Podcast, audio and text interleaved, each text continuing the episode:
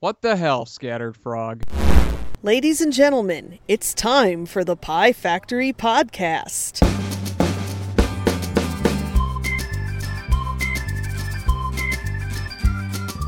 So yeah, to answer your question, um, that is um, quack photography. Quack photography. Thank you for asking. So does that clarify it? Uh, yeah, sure. Whatever you say, bub. Okay. Uh, oh, hi, hi. Uh, welcome to episode 50 of the. um, 49. 48 was last week. well, this is the 50th episode, but it's episode 49 True, that's a technicality, though. of um, Factory Podcast, comma, Pie. And um, this is. Um, oh, Christ. Now I got to think of a silly name for this week. We'll Um, Christ. No. No, no, no, no. I don't want people to get confused by you know we because we, we, we resemble each other quite a lot. At least in all the pictures in the Catholic Catechism books and all that, Christ has blonde hair and blue eyes, that is true. which I do. And uh, th- the thing is, we um, I don't have a beard. I have like stubble right now because I haven't shaved in a while. But uh, that I'm gonna shave bef- shave tonight. But uh, oh man, I was just going through some. Uh, for for the past three years, I've had these sound files on my hard drive just taking up space that I was that, from audio cassettes that I digitized, and they're in a folder called "To Be Edited Down." And I had I had an extended weekend, so I spent a lot of it editing down those files, and some of them were from my radio days. And uh, I'll have to put a link in the show notes because I actually posted a minute segment of it. And it's like, man, how c- could I be any more Midwestern? because man, I my my accent has really mellowed over the years. Well, you did have an have an extended tour of New Jersey in there too. I so, I did, I did. so you're so- quite the continental person. Yes, and that as long as that continent is North America. I've been in three different countries in my life, and they were all in North America. Oh, by the way, did we say your name yet? Whose name? Yours. Oh, Did you choose no, one yet? no, we haven't shown. Uh, you know what? My name is male narrator. I got that off my GarageBand screen right here. I had one chosen for today, but as per usual, I forgot. Uh, as I tell people, my mind is like a steel trap. What goes in comes out mangled. So, uh, you know, I'm just gonna go with the old chestnut, Jimmy G. Well, no, no, no. I'm just gonna go with Jimmy G. I'm gonna. And you were saying, I was saying you were continental as long as the uh, The continent is North, America. So that means you are in continent of North America. That's right. I'm incontinent, ain't I? Yes, you are. I was going to say it about myself, but Oh, maybe that'll be my nickname for uh, next episode. ooh, incontinent. Incontinent Sean, The incontinental. So, because I'm in the continent of but North you know America. what? We should save that though for a future episode, though. Oh yeah, yeah, you know what I'm talking about. I I know exactly what you're talking about. exactly. So, yeah. Hi. Hi, this is Jimmy G. hi there. So, what have you been up to in the past? Wow, it's it's been three weeks now because we had to we had to take a uh, sabbatical. Yeah, uh, yeah. About that sabbatical, um, I had to go in the Thursday for a procedure, and I had to drink a lot of things the night before that upset my tummy tum tum, and uh, Hence the word sabbatical because it was so bad that you it couldn't was record. sabbatical. I couldn't record, so yeah, and um, didn't totally think about that when we made the appointment. We which was good because I was suffering a pretty. Na- I, came. I don't know if it was worked allergies or the what. best. It worked out for the best, and just now I don't feel congested. And if I was doing the podcast with a tummy ache and I was running to the bathroom all the time and you with congestion and a bad bad voice, that wouldn't be fair to our listeners because Pie Factory means value. And that was mm-hmm. just not a valuable episode. Would not have been a valuable episode. But we're bringing that value today. Yes, we are, and thank you for that gesture, that uh, that extended arms gesture. I, In- I saw what you did there. And, uh, I, I actually really did do that. yeah. Um, but uh, you were saying, what have I been up to? Well, um, I've been not really up to a whole lot that I can remember. I've been uh, just looking for different games to play, and uh, did we get to? We didn't get to retrocade in the last three weeks, did we? I haven't been to Retrocade since uh, Jan- since January. I'm going on March 4th though. Okay. And I'm really looking forward to that because I, I I miss the retrocade and I have a I still have last year's Christmas gift certificate that I still have to use up and a Christmas a gift certificate I got for Christmas this year. So I got to get my act together. Maybe we didn't go anywhere. At least I didn't. Um, I've, I, you know what? I think I've decided that I'm going to uh, get rid of my Coleco Adam. Really? Uh, yeah, because first of all, it's uh, it, it has that one flaw with all the Coleco Visions where like the memory goes bad and the uh, the, the the the video output is kind of it's got like artifacts and that sort of thing.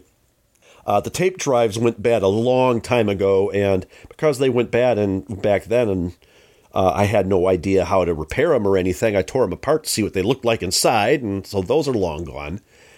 Last time I fired the thing up, the floppy drive that I have did work, so I get some. I'll probably get some value out of that, and um, yeah, um, yeah. so I'm probably gonna probably gonna get rid of it. I am gonna look for a couple of more ColecoVision controllers. Uh, I'm seriously considering getting some of the Super Action controllers to use with my Raspberry Pi. Um, I've never had those before. Those do look rather snazzy. So if anybody's used those, let me know. Uh, I'm kind of curious. Uh, kind of curious how they uh, how they work out. No, you know what? I did hook up my 7800 once for a while. Oh, good. And Good. Uh, it was, of course, after your episode of the 7800 Homebrew podcast. Ding. And- ding. And I had to play Frenzy some more. And you really got to hand it to Bob DiCrescenzo about that. Uh, uh, f- well, pretty much everything he does, especially with that one, though. Uh, that, that is really a spot on game. I just, I Oh, just yeah. love it a lot. And the fact that it has Berserk in it is uh, just another nice feature. And then it has the speech synthesis Yes. in it too. That knocked me out. I was like, wait a minute, this isn't a pokey game. And it makes me think, you know, people who trash the Atari 7800 sound, Bob DiCrescenzo's Frenzy Berserk cartridge is proof that you can get some pretty freaking impressive sound out of that thing if you know what you're doing. Ex- that's exactly right. The uh, the TIA chip is is notoriously notoriously bad, but just like anything, if you're talented enough, you can program some good music in it.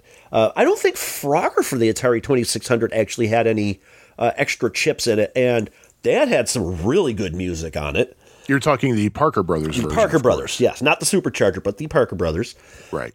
Uh, let me. Th- I can't think of another one off the top of my head. I know there were more, but uh, yeah, if you know what you're doing with that, you can make do with it. I mean, Asteroids on the 7800 had barely any sound, but it uh, what it what it did, it did well.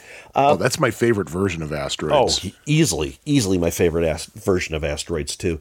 And What's your uh, favorite ass? What? yeah, and Robotron had really good sound with the Tia. Wait, hold it. Hold Uh-oh. it. Hold on. This week in Robotron. Okay. You, you almost kind of think that I'm just finding any excuse to talk about that game on purpose now, don't you? Well, we do have to talk about it later on today as well. Oh, we do. Yeah, yeah. Uh, spoiler alert, Uh-oh. as it were. And, speaking of Atari 7800, I have Oh, I know, myself, why. I know why. Okay, What? I know why. Uh, why Oh, we yeah, have to talk yeah, about yeah, that game. do. Yes, yes, yes, yes. But I have right now, there's, uh, I don't remember if I mentioned this on this podcast, but I certainly mentioned it on the Atari 7800 Homebrew podcast. Ding! Yes, everybody, there I host the Atari 7800 Homebrew podcast. No surprises now. Because I there was a listener who was surprised that I did that, even though I've talked about it uh, yeah, ever I since saw it him. He looked like uh, looked like uh, he looked like uh, uh, what's his name from Home Alone with his hands on his cheeks. Cully, uh, Yeah, something like that. Yeah, that's it. Yeah. But uh, anyway, I got so you had to bring up the 7800, so now it's my turn to share what I've done with uh, 7800 stuff. I have the Mateos uh, 16 in 1 rewritable multi cart. Okay, talk about that. I'm curious about that. I, I'm I'm curious, interested, whatever. Well, you will have to tune into episode five of the Atari 7800 Homebrew podcast, in which I go into it in a much greater detail than I'm going to go into now. Just to hit the highlights. Yeah, it's basically what it sounds like. Uh, it can handle up to 16 Atari 7800 ROMs, PAL or NTSC. You have to strip the headers out first before you use it. And um, there's actually a switch on it that you flip if you have any ROMs to put on it that are more than I think it's 128k. Then you have to flip the switch to 144, which actually turns it into an eight in one rewritable because the 100 and the one the ROMs that are greater than 128k take up two slots. But uh, I've been I've been using it. It's a wonderful little device. Uh, it comes from Spain. Uh, I was surprised at how fast it got here too. I think I had it within a week when I ordered it. You have to order the cartridge and the burner. It come, uh, you have to get the burner too, or else it's going to be pretty useless. The only complaint I have about this cartridge is that it's just a raw board. And Really? you have to provide any shell yourself so far. Well, Uh, the burn. you, you, what's you interesting have, is that you have like seven or eight versions of combat, right? I mean, everybody does. Well, yeah, yeah, and I actually sacrificed my Street Racer cart from uh, 1982, and I don't like what I did to it. Um, it was a, it was a Street Racer cart I was going to be sending to Atari Age anyway, so that's all I have to say about that. What, what's interesting is that they don't, at least not right now, they don't have a shell for the Mateos multi cart, but they do have a plastic shell for the burner that you can order separately. That it's uh, 3D printed, and I hope they come out with a uh, Mateos rewritable shell. This is a at least a great holdover for whenever the Concerto cartridge comes out. Nice. But uh, bas- but basically, it's it's a USB mountable thing. You plug it, you plug a USB It's- cable. It sounds like it's more for development than it is is actually It for playing because is. of the fact that you have to have a burner and it doesn't use like uh, um you know SD cards or that sort of thing. yeah. I mean, I mean, But the thing I- is, like when when you use the burner, it just mounts as if it were another drive. So it essentially is kind of a basically a USB drive, really. So you will be going into more detail in the next episode of the 7800 Homebrew podcast. What uh, Which what should will be, you out right now. So, what game are you talking about again on the next episode? Dungeon Stalker. Dungeon Stalker. So tune in. It's basically kind of a supercharged version of the Intellivision Night Stalker. Aha. Uh huh. So there you go. Thank you for asking. And some other stuff that I've been doing uh, game wise. Uh, speaking of ordering from Spain and all this, another order overseas thing that I have here, Cinemaware released a extended collector's edition of Defender of the Crown, which was a massive hit on the Amiga.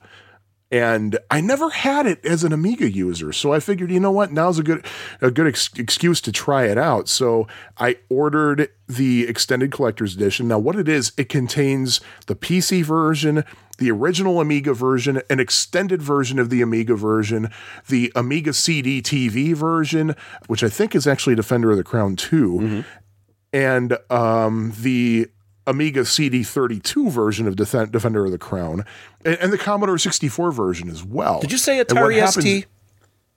I did not, and I don't believe that's part of the collection. Okay. But what you do is you uh, you install the stuff off the CD-ROM. You pick your whatever operating system you're using, whether it's PC or Mac. It does the proper install, and you run the game.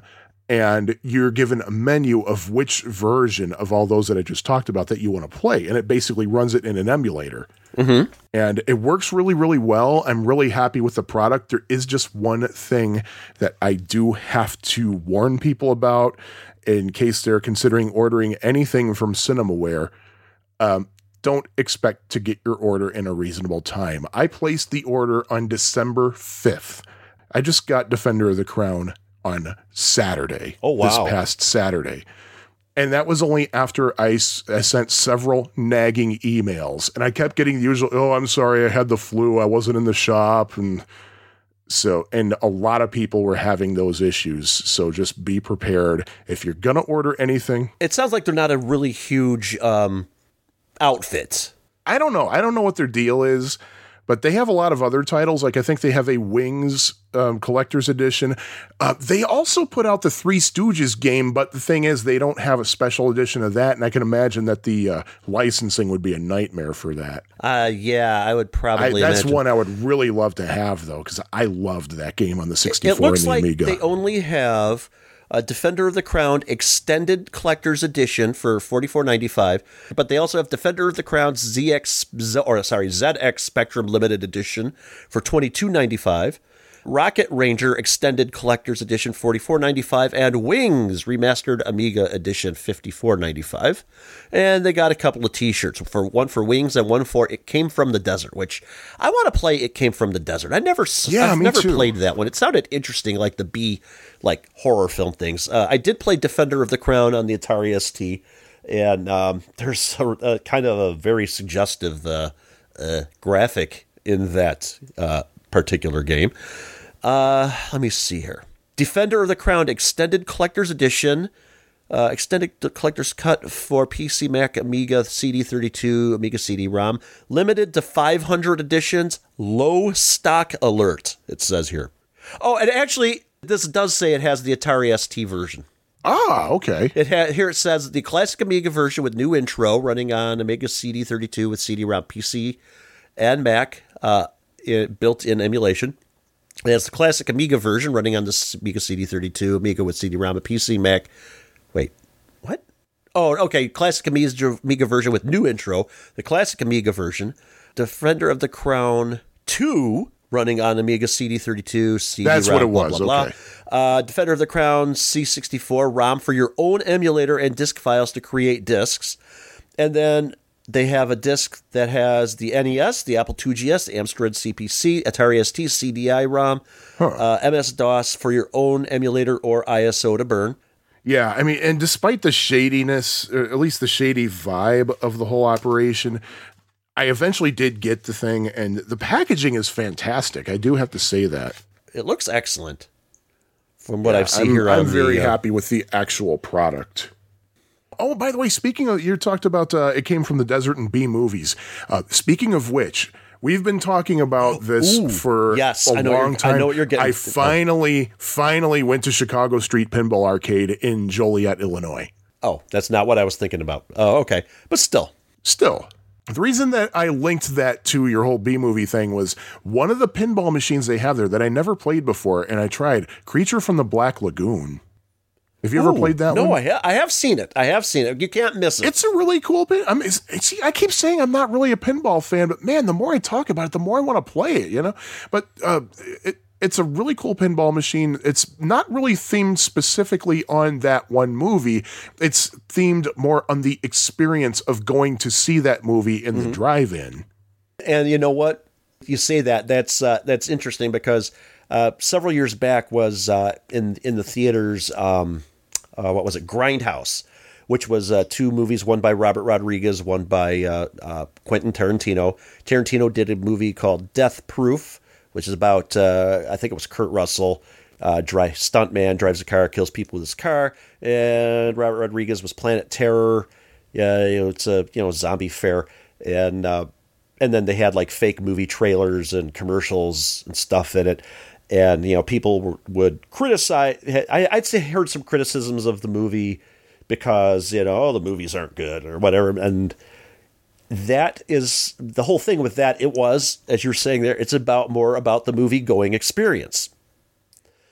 And uh, sometimes you just gotta you know just take it in because i mean uh, you know that's uh, just like the arcades of our youth.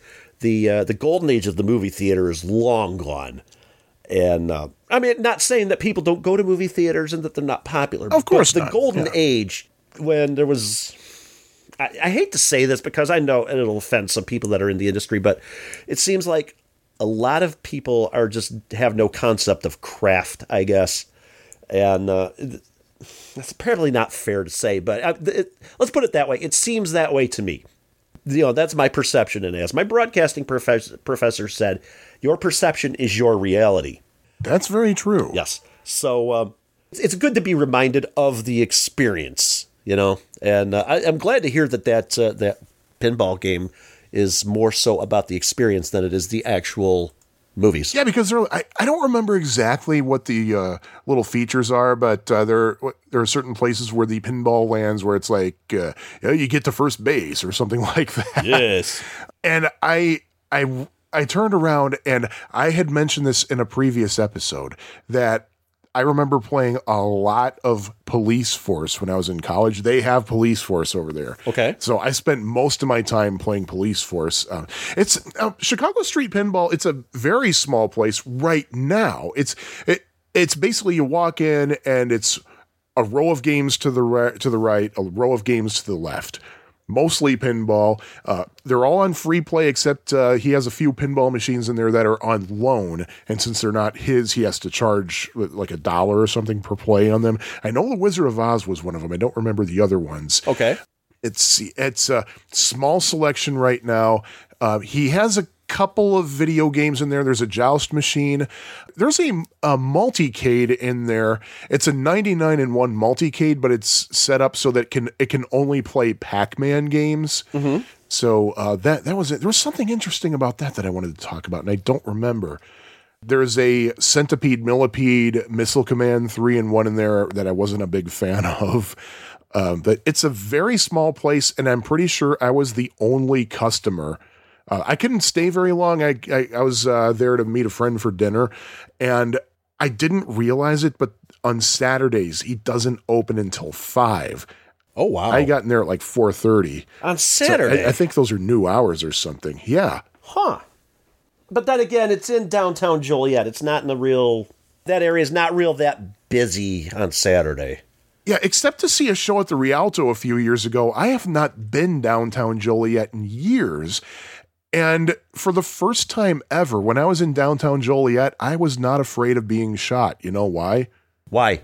Because there's nobody there to freaking shoot you. it is so is dead true. down there. That is true. And the thing is, like, rant coming up here, and I, I don't mean any disrespect whatsoever. I, I don't know the guy's name. I'm, I'm, I'm sorry, everybody, but he's a really the, the owner is a really super nice guy, really is. But man, there's no way he's gonna get a good crowd in there. The only thing around there, uh, next door to it, is a bar and grill that does look like it's pretty busy, but that's it. You're only gonna get bar and grill traffic down there. And they do have a deal, I think, where if you uh, pay, you get a free beer with your uh, Chicago Street Pinball Arcade admission. Mm-hmm. I didn't take advantage of that because I just plain didn't have time. But yeah, it's like there's nothing around there. There's no foot traffic or anything. The guy doesn't advertise at all. It's all word of mouth. Really? Yeah. Huh. Like people have told him, look, go west, you get more traffic. He's like, well, I don't want to pay higher rent. It's, oh, come on, man. And, and uh, the thing is, with a pinball arcade like that, there's there's many places he could move out of the Joliet area. where He could increase foot traffic. He could even probably just. He's only a few blocks from uh, from uh, the the big casino there. He could probably move right like right into that area. Or hell, maybe see if maybe uh, the casino has some you know space to rent for such a thing. I don't think that they would have a well, I don't know, but I mean, Yeah, you but the never- point is the point is there are different places that uh, that you could you have much better foot traffic than downtown Yeah, Joliet. I seriously doubt Harrah's would would be a good deal for no, They're a I'm big, thinking like, about that. huge No. corporation. Maybe if uh, maybe if it was uh, maybe if it was one of those type of casinos that uh, you know allowed kids in it, that might be a different story. Yeah, and and the thing is, let's be truthful here. The casinos in Joliet, people don't like them. Yeah, well, that's true. They suck. And also, before I went, I uh, reached out to my friend Steve, who's, who's who's been a lifelong Shorewood resident. He's a big pinball fan. I said, "Hey, you want to meet up at Chicago Street Pinball?" He said, "No, I can't. Uh, the wife and I have plans and all this." He said, "When you're there, though."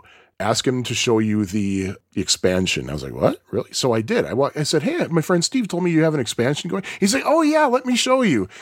And this really kind of got me alarmed because he take he takes me over to this huge honking space.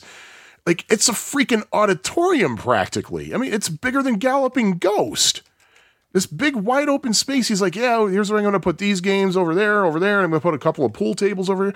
And of course, the whole time he's talking to me, I'm thinking, okay, but where are you going to get people from? Where are they going to come from? Mm-hmm. I mean, having having said all that, though, folks, if you're anywhere near uh, uh, Joliet, Illinois, in Will County, uh, just probably about forty five minute drive from Chicago, please go there. It is. I, I, I really recommend uh, patronizing Chicago Street Pinball Arcade. It's a small place right now. The owner's a really friendly guy. It's uh, fifteen bucks for all day, I believe, and. He didn't charge me for the bottle of Coke, so I don't know if uh, he co- if Coke's on the house or what.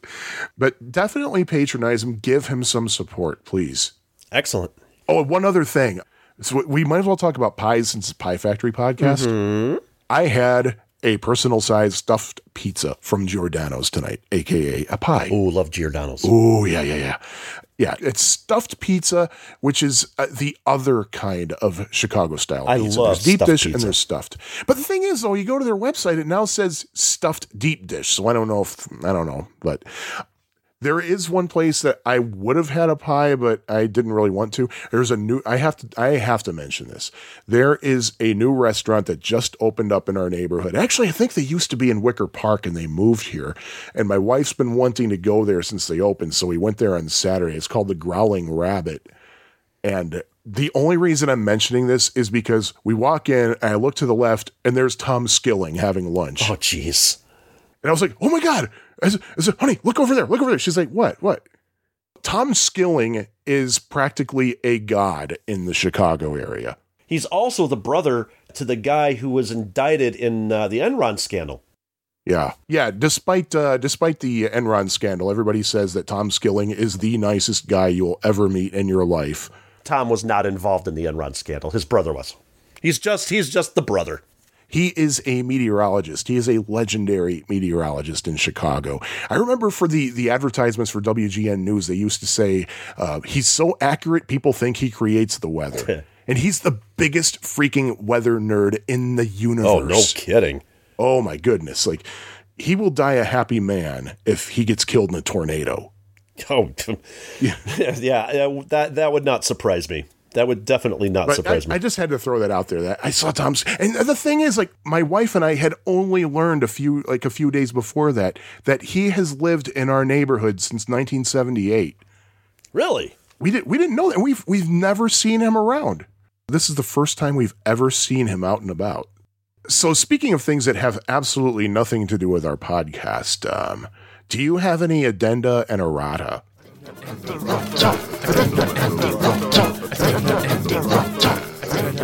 Well, yes, actually, I do. But it's not about. But it's not about uh, any of the games. It's actually calling my memory into question. um, fan of the show, listener maybe. I don't know if he's a fan, but he listens.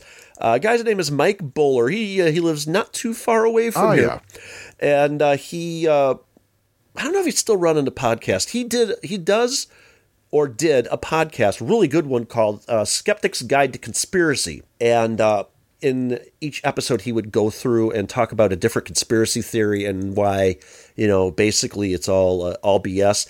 Seriously, he did a three part episode about the September 11th attacks. Listen to them; they are fantastic. He breaks everything down and just delves into the science and everything and tells you about how uh, how it was really impossible. The first episode in the three part series was just about the timeline of events. Nothing more. No science, no nothing. Just the timeline of the events and uh, how everything uh, played out according to the media and, you know, what you saw on TV or what you saw if you were actually there. And that episode alone was really worth listening to. But at any rate, uh, he grew up in the area and he ran a B. Did he run the BBS or was he just on it? I think he ran it. yeah, that was it's- a Radio Free Illinois. Yes. Radio Free Illinois. And I can't remember if I was ever on that or not. I might have been. I don't know. But uh, he says, um, I'm listening to the latest Pie Factory. Thank you for listening. And you got me thinking about the Mike. Joliet Aladdin's Castle. And as I remember, the pinball machines were along the left wall. My guess is the new and popular machines were put in the center. Yup, video games along the right wall, sent for my iPhone. And I got to thinking about that, and he's partially right on that. The pinball machines were indeed along the left wall, but toward the back of the arcade. Uh, I do remember Smash TV there as uh, along kind of in the back too. What happens is there's like, with the exception of a cutout at the left back of the arcade for the office, the entire arcade was a uh, rectangle, and the pinball machines were right along the wall by the office. But the the door for the office was offset a little bit for r- enough room for another machine, and that's where Smash TV was. So you had like four pinball machines there. You had I don't remember all what they had. Uh, I know they had Twilight Zone, which is my all time favorite pinball machine. Terminator 2 Judgment Day, and Star Trek Next Generation, which are two of my top 10 favorite art pinball machines. But I do remember that they had Sega's uh, Holosseum games. What were they? Time Traveler, I think, was one of them. And then the other one was actually just called Holosseum, uh, right next to there as well. And I do remember, was it Speed Buggy or Buggy Boy? I can't remember what the American name for that game was uh, along there. And uh, Bagman was along that wall as well. Uh, so there were a few games along that wall that I played, but I just generally did not gravitate toward that part of the arcade unless I was playing pinball or Smash TV. So, thank you, Mike, for calling my memory into question. no, seriously, thank you for listening, Mike. Uh, I'm I'm uh, glad and kind of uh, humbled that uh, that you're listening. Um, Thanks, Mike. Yes, thanks, Mike. Uh, I believe I had him on my previous political podcast a while back, several years ago, and uh, real nice guy. I actually met him uh, for pizza. There's a great place in Minooka called Twofer's, uh, which is really good. Oh God, they have. It sounded so weird, but it's so good. They have bacon ranch pizza. Oh, it was to die for. But anyway, Anyway, Anyway, so there we go. Oh yeah, that And an- there's more, another more, pie. more pie, more pie. So thank you, Mike. yeah, I have uh, something for Addenda and Errata.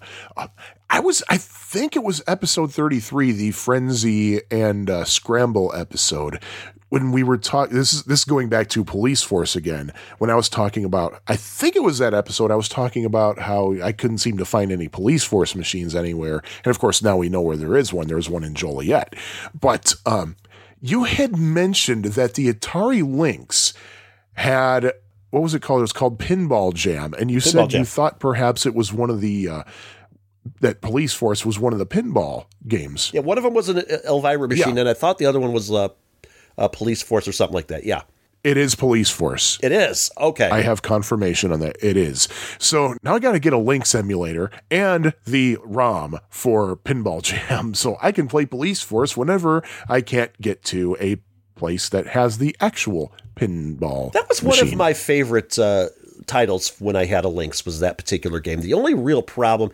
is it was with the with the way that thing scrolled. It was kind of hard to follow the ball uh, sometime, but. Uh, uh, I got the hang of it and I got pretty good at it. So that was that was that was definitely one of my favorite Atari Lynx spatulas. uh, specialists. Cartridges. So uh, yeah, I, I've actually been playing like Pinball Dreams and Pinball Fantasies a lot, like on my uh, on my iPhone and on my Mac. Uh, and again, man, I'm putting the call out there for people to help us figure out what the how the hell to set up uh, PinMAME or visual pinball, the uh, the the pinball emulators, because I want to get that going. So I want to play some pinball, but I can just not figure that out. well, have you done? Have you taken the advice that Village Cycle Center has given me when I take my bike in for some minor repairs? YouTube. YouTube is your friend. No, I haven't because I've been lazy. Ah, okay. So you just want everybody else to do your work for you. Yeah, pretty much. Okay, okay, I can I can dig that. Uh, I don't have any other any any other uh, addenda. I don't have any other errata. I don't think, at least. How about you? Uh, no. All right then. Uh, hey, you know what? Why don't we talk about a game or two games, perhaps? Perhaps we perhaps might talk about three. Highly unlikely. Oh, really? You never know. Well, it, it We're- we're not happen, going to. though. Spoiler. It could happen. Could happen. it's Ah, anything okay. can happen day. But what was Wednesday? Anything can happen day? I don't remember. You know what? Let me check. I'm so glad Hyde found the Commodore 64 music. Oh yeah. Although I do kind of I do like the uh, the Adam music a little bit more. Well, yeah, I can understand because again, you have that. I never I never owned a Commodore 64 and I've been really curious about getting one. Um, you know what? We are recording on a Wednesday, and I have confirmation. Anything can happen day was Wednesday. So there we go. You were absolutely right, Cabinet Sanchez. So uh, I know that technically I'm supposed to be in charge this time, but I'm going to let you choose the game that we start with. What game would you like to start with? With what game would you like to start? We have to be grammatical.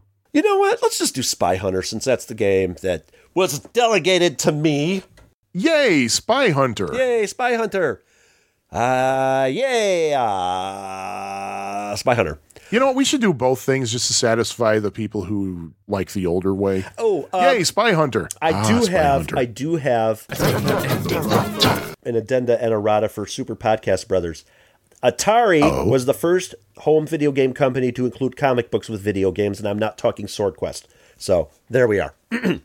okay, that's out of the way. okay. So, uh, yes, Spy Hunter. Yay, Spy Hunter. 1983 Bally Midway.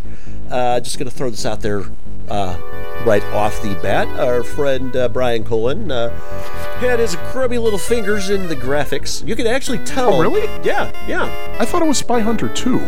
I don't think he did all the graphics for Spy Hunter. He did some of them, but he pretty much did most of the graphics for Spy Hunter 2. You can tell. Gotcha, You can tell in Spy Hunter 2, but he did work on Spy Hunter. So, anyway, uh, 1983 Bally Midway. The, the object of the game is you have a vehicle, the G6155 CIA prototype interceptor sports car. And basically, uh, you're killing the bad guys uh, by driving a road, a long straight road that branches off every now and then. So, uh, you're driving and you're shooting things. Uh, you got several enemies in the game. You have an enemy called the Switchblade. It's a, a smaller, uh, dark blue car that uh, when you first see them, you can just shoot them and be done with it. Uh, later on, they sprout, not too much later on either, by the way, will sprout blades out of the sides of their car, which will uh, like tear up your tires and send you spinning off the side of the road. The next one eh, I guess it's a slightly lighter shade of blue, but not much, uh, called the Road Lord or the Bulletproof Bully. Uh, it's a very, very highly armored vehicle, which you cannot shoot. And uh, yeah, he must be uh, bumped off the road. Then you have one called the Enforcer, which is a big dark blue limousine. It looks like the uh, the Switchblade, except uh, like three times as long.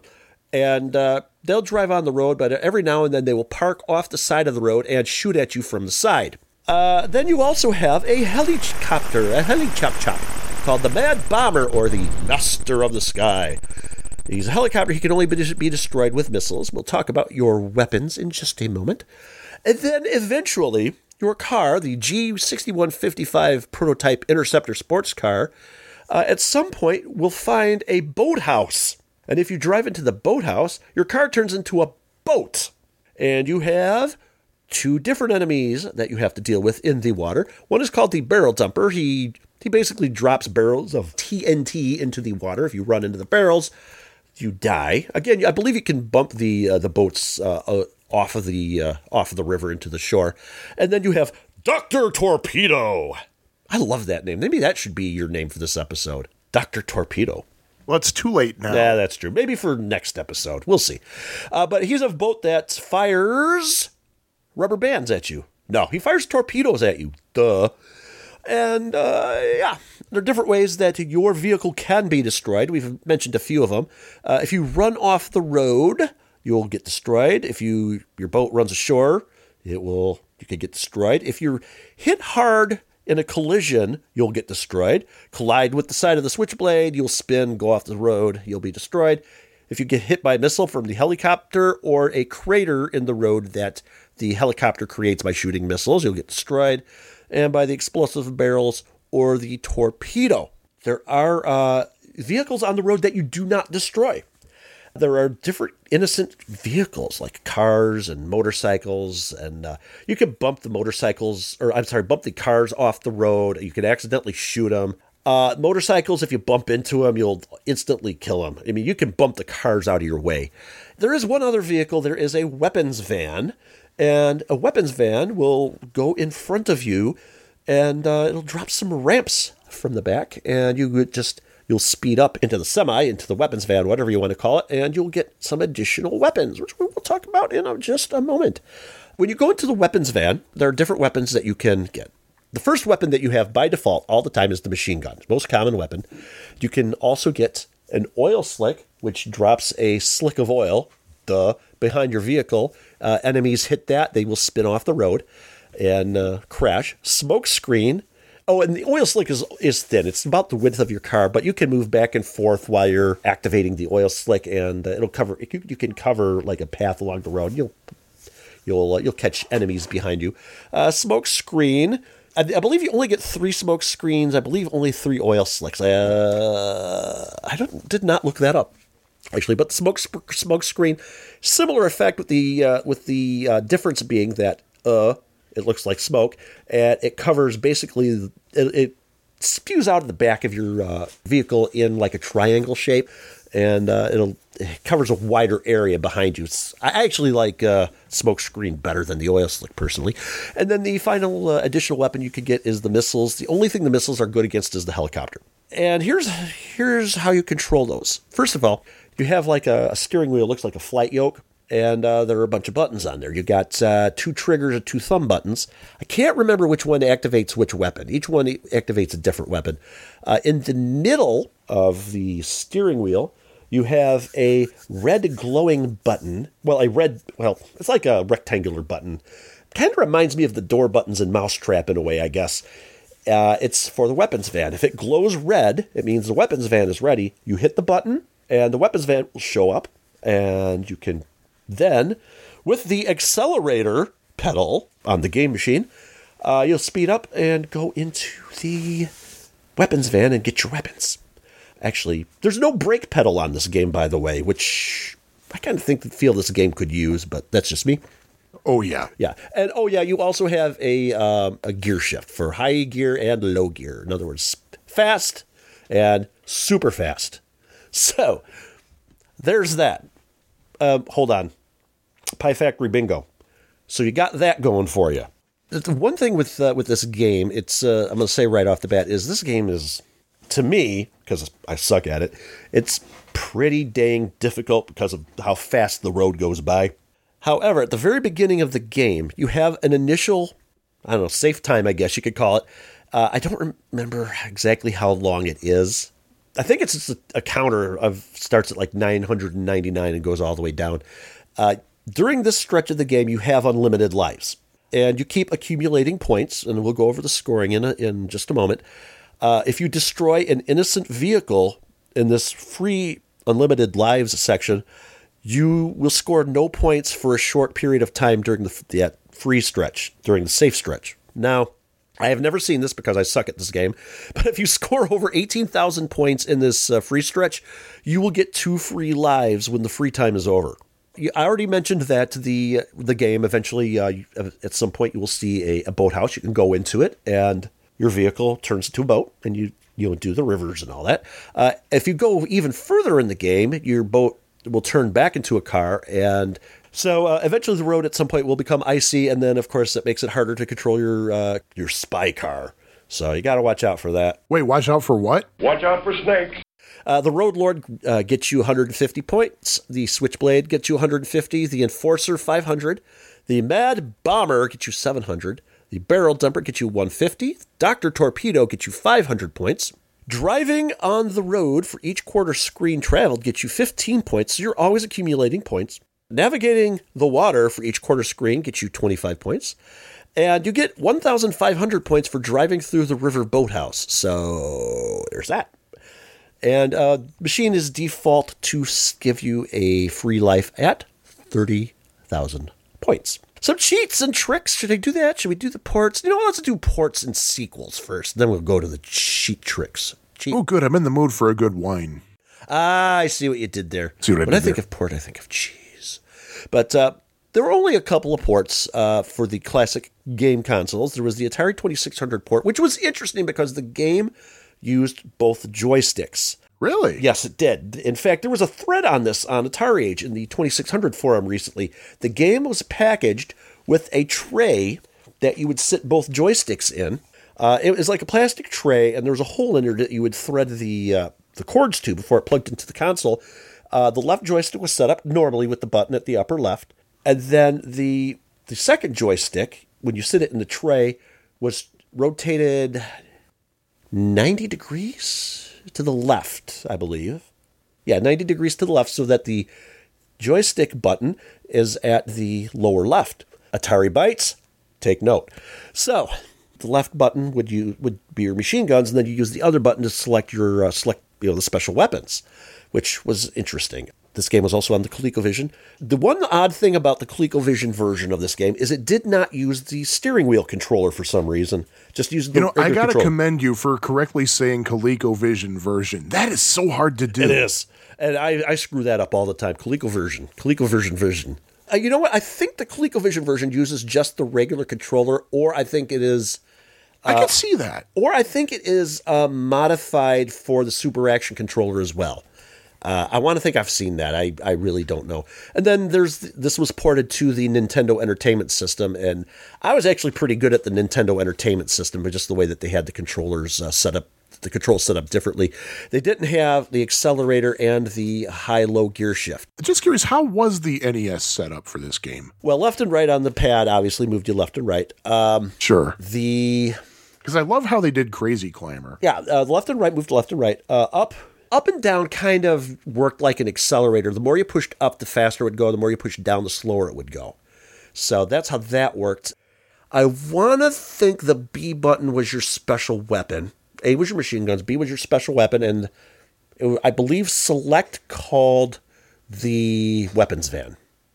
I used to own this game, and I want to think that's this is going off the top of my head. I want to think that's how it was set up, and I really liked the NES version. I, I thought that was really. Good. I was. I'm a lot better at the NES version than I was at the uh, arcade version. Um, oh, shall we get into computer ports? Why, yes, let's. Sure. It was on the Atari 8-bit computers, the, the Commodore 64, the BBC Micro, PC, Apple II, which I've never seen the Apple II version. I want to see that. And the Sinclair ZX Spectrum. Uh, there have been some sequels and reboots. First of all, there was an arcade sequel, Spy Hunter 2. That game never really took off. It was nowhere near as popular as the original Spy Hunter. It was two people at the same time, side by side, viewing from behind your vehicle. I, I, you know what? That, it, it- that game didn't really grab many people. It, I, I played it a few times. I didn't care for it. Super Spy Hunter on the NES. Uh, actually, that was a, a, direct sequel to the NES version of Spy Hunter, but it had absolutely nothing to do with Spy Hunter 2 in the arcade. It was the same kind of thing where uh, I, did, I didn't mention it's uh, you're you're viewing your sports car and all the action top down, you know, from from above it like most games are.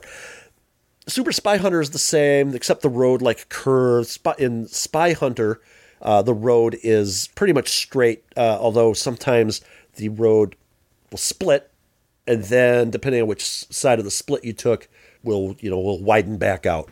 And that's pretty much the road in Spy Hunter. But in Spy Hunter 2, it would curve all around, and there were actually boss battles in Spy Hunter 2.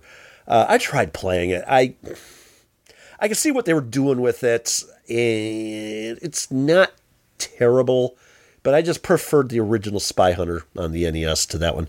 There was a PS2 version of Spy Hunter. Don't know much about that one. Uh, but there was a couple of other versions. There was Spy Hunter on the 3DS, uh, PlayStation Vita. Normally, we don't talk about them on modern consoles because a lot of this stuff is like in in like you know multi-game packages and Spy Hunters. It's basically just no, uh, yeah, emulation, Spy Hunters no uh, stranger to that. It's in many emulated packages for for mo- more modern consoles, but. Uh, Spy Hunter 3DS Vita was a reboot, and then there was a game called Spy Hunter Nowhere to Run. That was released in 2006 on the Xbox and the PlayStation 2. So, with all of that, let's talk about some of the cheats and tricks. Ooh, do tell. There's a bridge out level? I did not know this. Oh, yeah, yeah, yeah, yeah. What happened? Okay. I, Hey, I- about ninety nine percent of what you're saying, I didn't know. Okay, and you know what? I Spoiler think- alert: I don't have a world record in this game. Yeah, neither do me. I when I play these games at home, I turn the cheats on, as I've said before, just to see in, what stuff in the game that I've never seen before. Uh, some of this I actually have seen playing the NES version of Spy Hunter. No cheats because, well, you didn't have cheats unless you had a Game Genie. But uh, I, I have seen some of this on the NES version, and then I've seen it in. Uh, I I got it set up in MAME.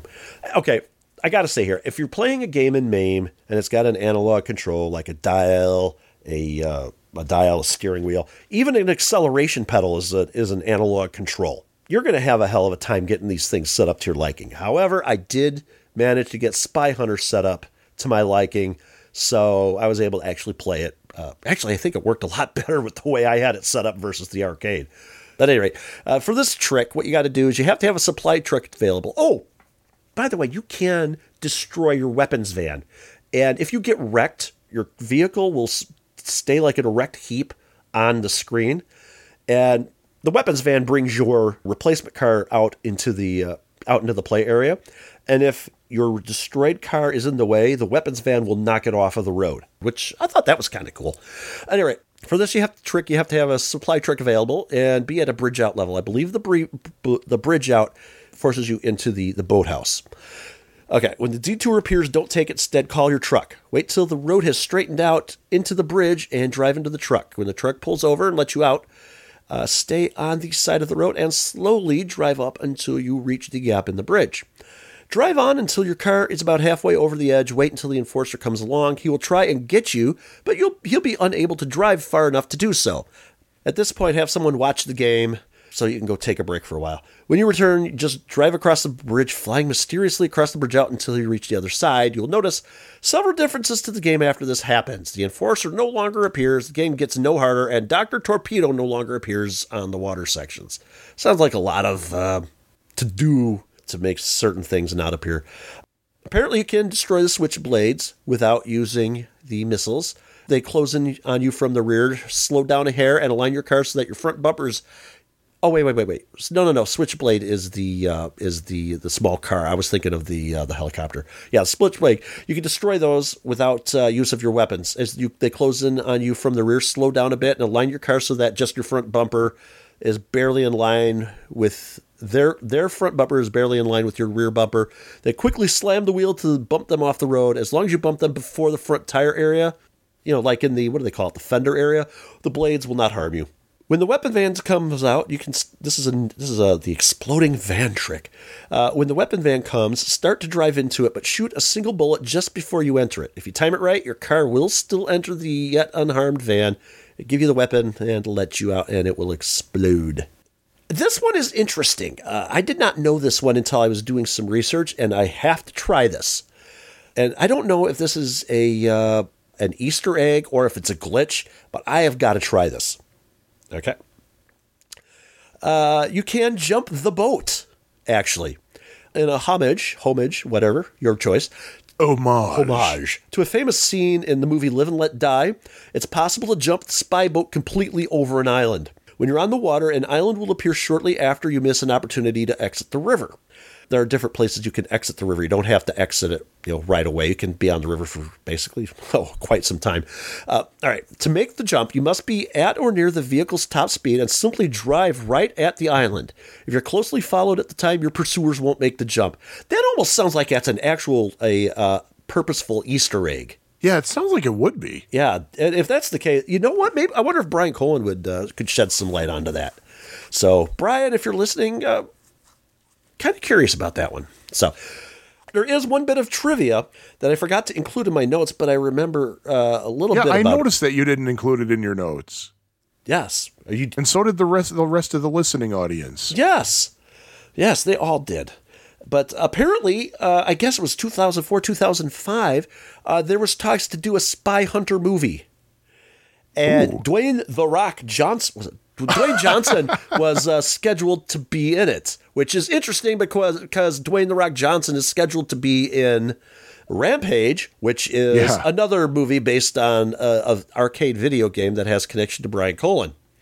So, but yeah, uh, but uh, that the movie's apparently on hold. Uh, Dwayne Johnson uh, pulled himself out of the, uh, having anything to do with the film a long time ago, several years ago. Uh, it doesn't look like the movie's ever going to get made. So that was the You're talking the Spy Hunter. The Spy movie, Hunter right? movie. Rampage is definitely going on. In fact, they're supposed to be filming soon, if I'm not mistaken. Oh, Yeah, I think it's supposed to come out next summer. Okay, I, I, I got to say here about uh, everything we've heard about the Rampage movie. I'm not looking forward to it. It, it sounds like they're just the Rampage, the arcade game, Rampage World Tour. They were fun games. Yeah, they were about uh, you know destroying cities and that, but they they they, they were fun. They were lighthearted. They want to go serious with the Rampage movie. No, oh, you're kidding me. no, that's that's what I've read. I hope they totally drop that because that is stupid. The thing is, I know Brian Colin's been pretty excited about it. Yeah, uh, do do remember though that Brian really doesn't have much I, don't think he has much input into the movie. Uh, he, Well, I'm sure he doesn't. Yeah, he didn't have any input into the uh, home console versions, with the exception of Rampage World Right. Tour. Or no, no, no, no, no, no, not Rampage World Tour. There was uh, he did a Rampage game specifically for the PlayStation. I guess we'll just wait and see. Wait for the trailer and Yeah, see what yeah. finds out. But that is all I have to say about Spy Hunter. Spy Hunter's actually got a lot of things going on, and I know I've forgotten some stuff, but uh, that's all I've got to say about it. And uh, once again, thanks to Arcade History for uh, some of these cheats and tricks, which I never knew about. So uh, yeah, there you go. And I got to try that boat jump one. That sounds actually uh, pretty cool. That does sound cool. So I'm gonna have to check that out. So, what have you to say about Spy Hunter, Sean? Well, I said earlier that about 99% of the stuff you said was news to me. And it's because re- everything you say, it's like, really? You could do that?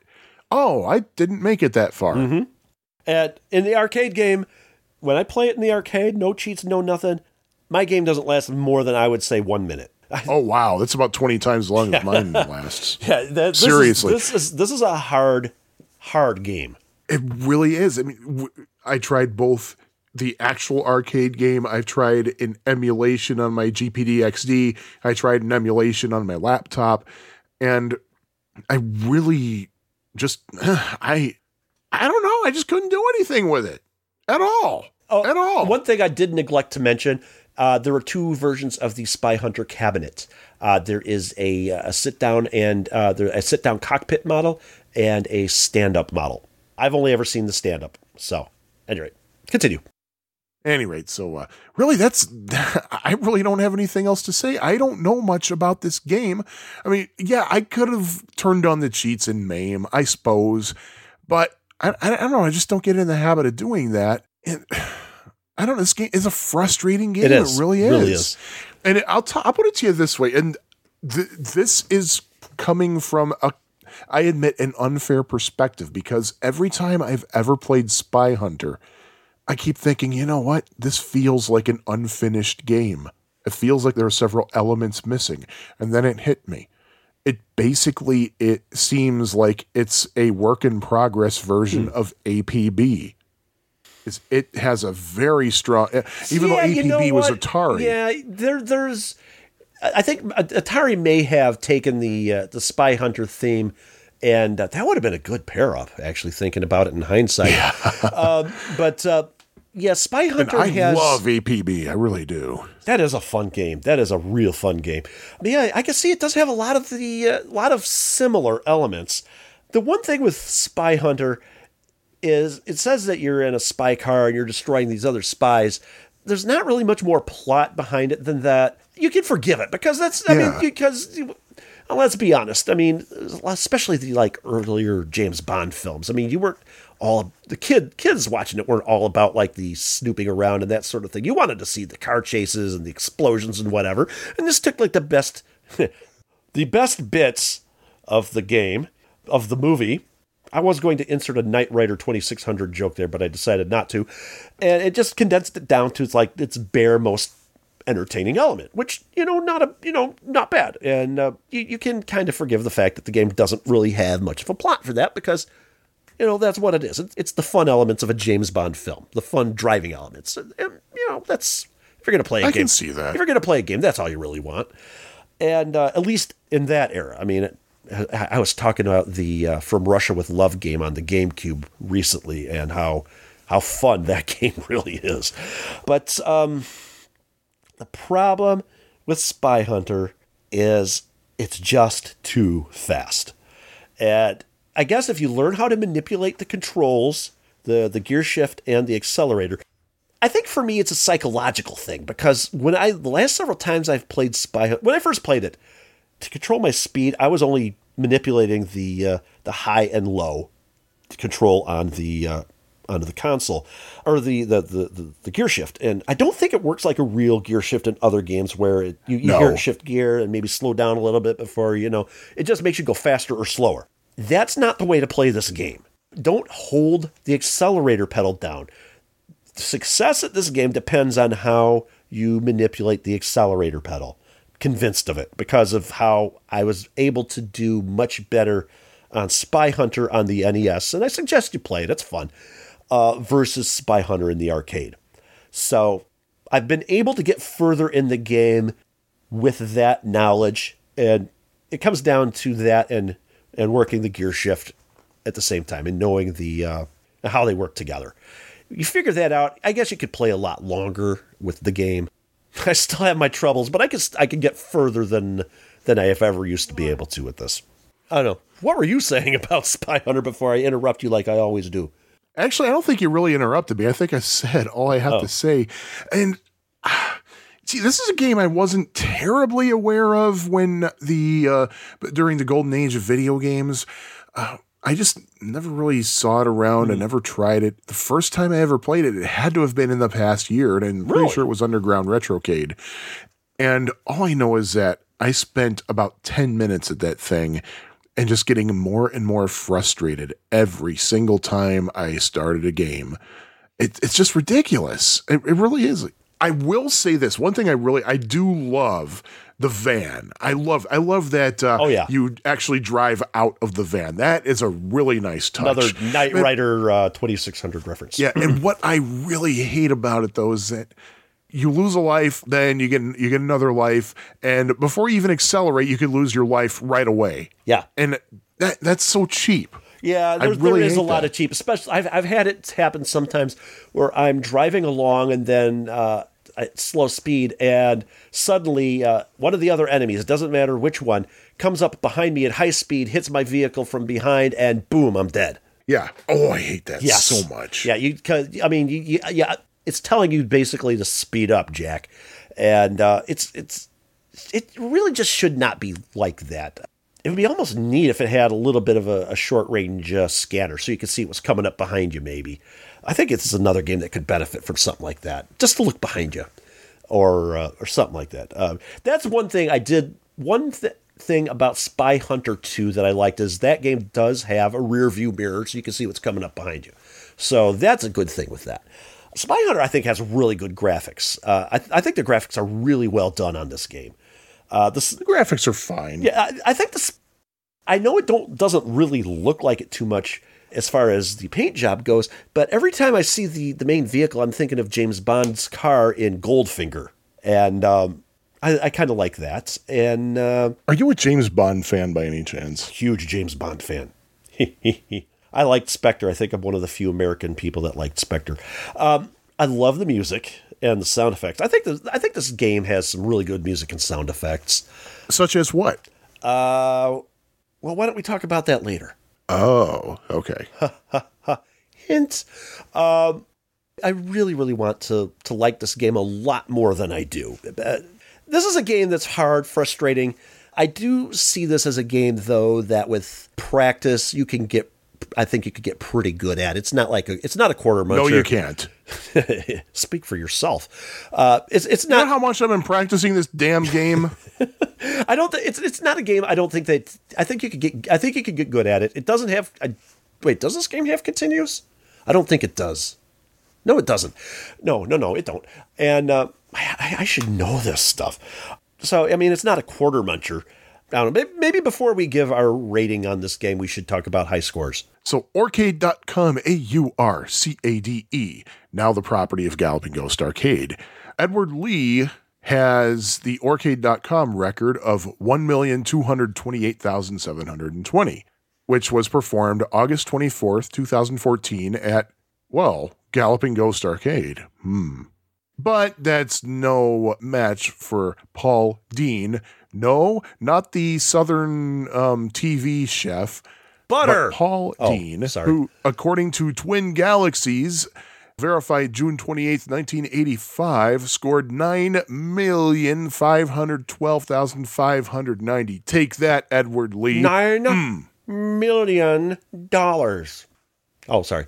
In my high score, I was too embarrassed to submit for adjudication. Yeah, pretty much here too. So I have no freaking clue. early on in the game, uh, when you're in the the free uh, the free uh, play section of it or whatever you want to call it, yeah, I keep seeing no points, no points, no points, no points, no points. Yep. So, and there have been times in that section of the game where I'd crash, the van would come out, I'd crash again. Van would come out. Sometimes you get like three vans on the screen, three weapons vans just from uh, just from unloading your cars. I don't know. I guess we're ready to rate Spy Hunter. Sure. Go ahead. So this has been rated one of the most popular or one of the most favorite video games of all time. Uh, something I read, and uh, this game is pretty well beloved by a lot of people, and I can see why. You're playing the the action elements of a James Bond film, but I'm just no good at this game. I really want to like it more than I do. I got to rate it a three. I got to rate it three continues. I can't rate it any higher than that. Maybe if I was better at it, maybe if it didn't have the cheap deaths, as I was saying, with the vehicles accelerating up behind you, I'd like it. I could rate it a four, but I, I just can't do it. Just can't do it. So three. Well, you know what? When I was in grade school, I would have something marked wrong on my homework or on a test when I knew I put the right answer down. And the teacher would say, Well, I couldn't read it. If I couldn't read it, I couldn't assume it was right. And the same thing if you, of course, like didn't turn in a homework. Well, it's like, Well, how can I give you a grade if there's nothing to grade?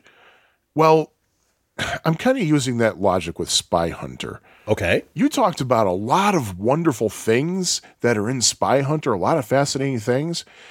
I can't give Spy Hunter a good rating if I can't see any of that crap. so, my rating for Spy Hunter, and I'm only doing this, I, I'm only rating it as high as I am because it is so beloved. And and really, I shouldn't, but I'm going to rate pressure. it a two. Oh, I'm rating it a two. two. That doesn't surprise me, actually. I can see it's that. just it, it is imp- it's, it's, it's just impossible. I don't see that. Like I said, as as I've Well, except for these jokers who are getting a million and nine million on their damn yeah, scores. I, I, I don't get that. But then again, I don't have any high scores on uh, any ar- uh, records on anything.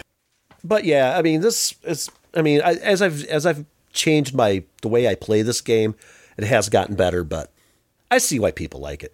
And uh, every video game console has some version of a Spy Hunter game, some better than others. Uh, Sega, is true. Sega Master System has Action Fighter, which I don't know. I've I, I've played it. I the uh, jury's still out on that one, but uh, you can find some version of this game on every console.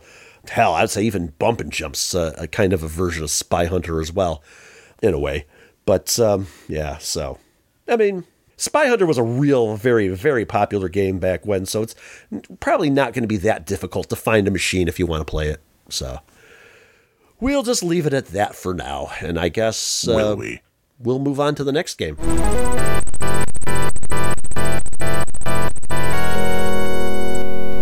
All right. So, um, all right. So let's move on to the next game, which is the 1981 arcade game Vanguard. Yay, Vanguard!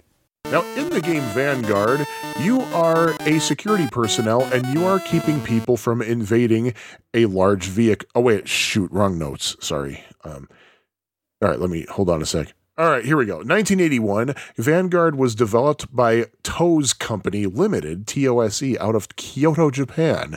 And as far as I can tell, Vanguard was the only arcade game they ever produced. However, they developed many, many games for home consoles, going all the way back to the NES and Famicom, all the way up through current consoles. There, if there's a, they, they've done a lot of very familiar titles that I'm not going to get into right now because hey, um, I just don't feel like it, okay? Um, the publisher is SNK, which stands for Shin Nihon Kikaku Corporation, and they're based out of Osaka, Japan. And Vanguard was manufactured in the United States in October 1981 by Centuri, formerly known as Allied Leisure, and we've talked about a few of their games already. And uh, and Centuri, for the record, I don't know if we mentioned this but before, but they're based out of Hialeah, Florida. And of course, uh, the Centuri Vanguard comes under license from SNK. As for the game itself, you, yes, you, I'm pointing two fingers into my webcam Whoa, right now, at me. and my webcam is currently disabled, so nobody would have, would have been able to see that. Um, but anyway, you are the pilot of a fighter ship, and that fighter ship has a lot of offensive capabilities meaning that you can you, you are on the offense. You can. It's probably more defensive actually. But anyway, what you have to do is fly through a cave in an asteroid, and you have to fly through several different zones. There's the mountain zone, rainbow zone, Styx zone. Stripe Zone, Bleak Zone, and the Last Zone. The last zone is also known as the City of Mystery. Ooh. Inside the City of Mystery is the Gond. Your job, destroy the evil god who's been terrorizing uh, and uh, uh, destroying uh, space colonies. Luther destroys the Gond. Fellas, who destroys the Gond? Luther destroys the Gond. Oh, I gotcha. Then you are Luther. People say I laugh, laugh like him. Be Luther, everybody. So, anyways, um, there's a little feature in uh, Vanguard uh, that when you enter a new zone, you will hear speech synthesis, rather monotonous speech synthesis, I must say. Attack. That's going to announce the name of the zone. zone. And in the last zone, there is a boss that is protected by two barriers that move back and forth, and there are holes in the barriers that you have to shoot through. Uh, that sounds rather Death Star to me, a rather poor construction right there. Yes. But anyway, you shoot through those um, shoot through those holes in the barrier, and you finish the level, and you start over with a new and harder level with a slightly different layout. And this is something I never noticed until I was researching for the show. You have a fuel tank, and it runs out as the game goes on. I never noticed that. The uh, the fuel tank gauge? Yeah, Yeah, it's at the top of the screen. I never, I never noticed that.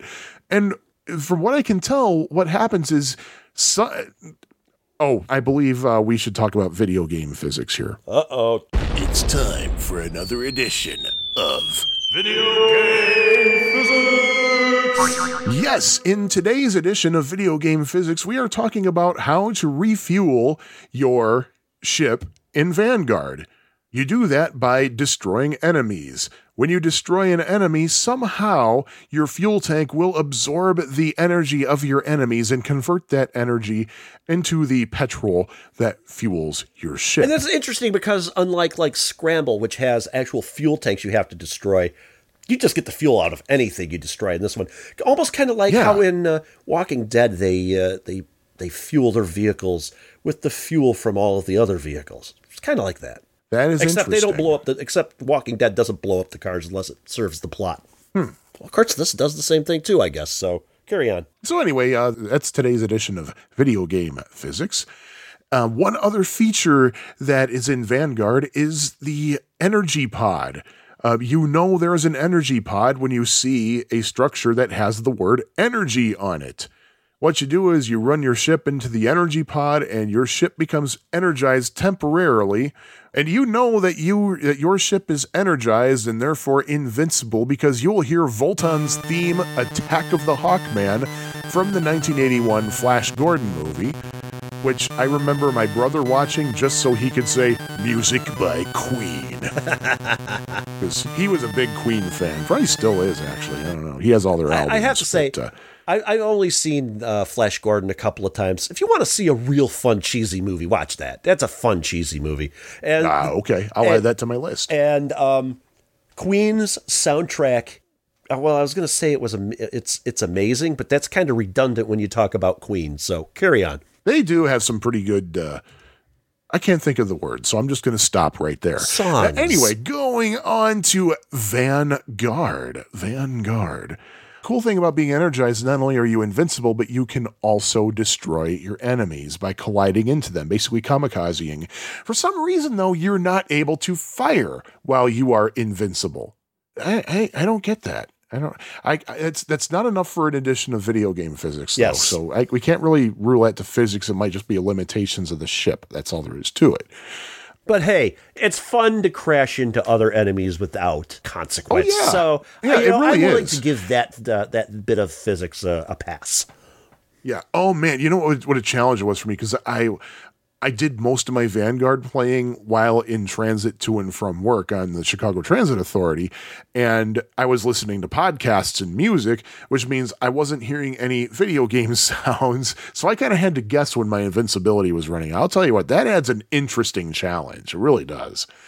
But um, I should talk about the controls because Vanguard, I I'm sure they exist, but I haven't played any other video game that has the control scheme that Vanguard does. I can't say You I've have- played one like that either.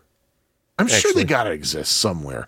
But on the left, you have a joystick, which I'll forgive this time. Up, down, left, right, blah, blah, blah, blah. Yeah, it's a. Is it a? I think it's an eight directional joystick. Yes, it is. It's an eight It way. I think. I- yeah. yes, it is. However, you can only fire in four directions. You have four separate fire buttons. They're kind of arranged in a diamond shape. They're laid out in basically the direction that you fire. The button on top shoots up. The button on bottom shoots down. The button on the left shoots left, and the button on the right shoots right. And the game is not doing heroin when it shoots up. I think we should point that out. Winners, As far as don't we know, drugs. this was before the winners oh, don't that's do true. though. drugs. That is era. true. That's true. But Oh, did we mention that about R- WWF WrestleFest? I don't know if we did or not. Didn't I want to think one of we those did. messages? I think I'm it pretty did. sure it did. I'm pretty. It was. It was a. Re, Well, it was released a- around the time the government tried to get their grubby hands into video games. Well, Yeah, Now and, that uh, still so is. That's but that's still. a quickie edition of Addenda and Errata. there you go. So it's kind of like, in, in a way, it's kind of similar to Robotron because you can actually fire in different directions from where you're actually traveling. The difference, of course, is that you can only fire in four directions. Robotron allows you to fire in eight directions. Mm-hmm.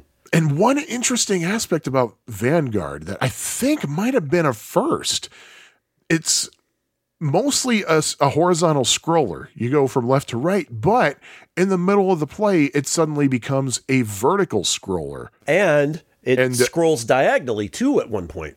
Yes, it does. And yeah, I believe it during part of the Rainbow Zone. And th- okay, I gotta say, Rainbow Zone. You haven't really talked much about the zones yet, but I'm just gonna throw this out there right now. Rainbow Zone doesn't look like rainbows, so I'm just throwing that. No, there. it doesn't. but uh, but the Rainbow And Zone. I just realized I don't have any notes on the individual zones. Uh oh. Well, let's keep continuing. I, I think I remember enough about the what the zones look like and how they act to uh, to continue here. Because spoiler alert, I love this game. well, then tell us about the zones. Well, I think I will. And I'm just doing this, and I have not prepared any notes. All right, the first zone is the mountain zone. The mountains look like wireframe squares.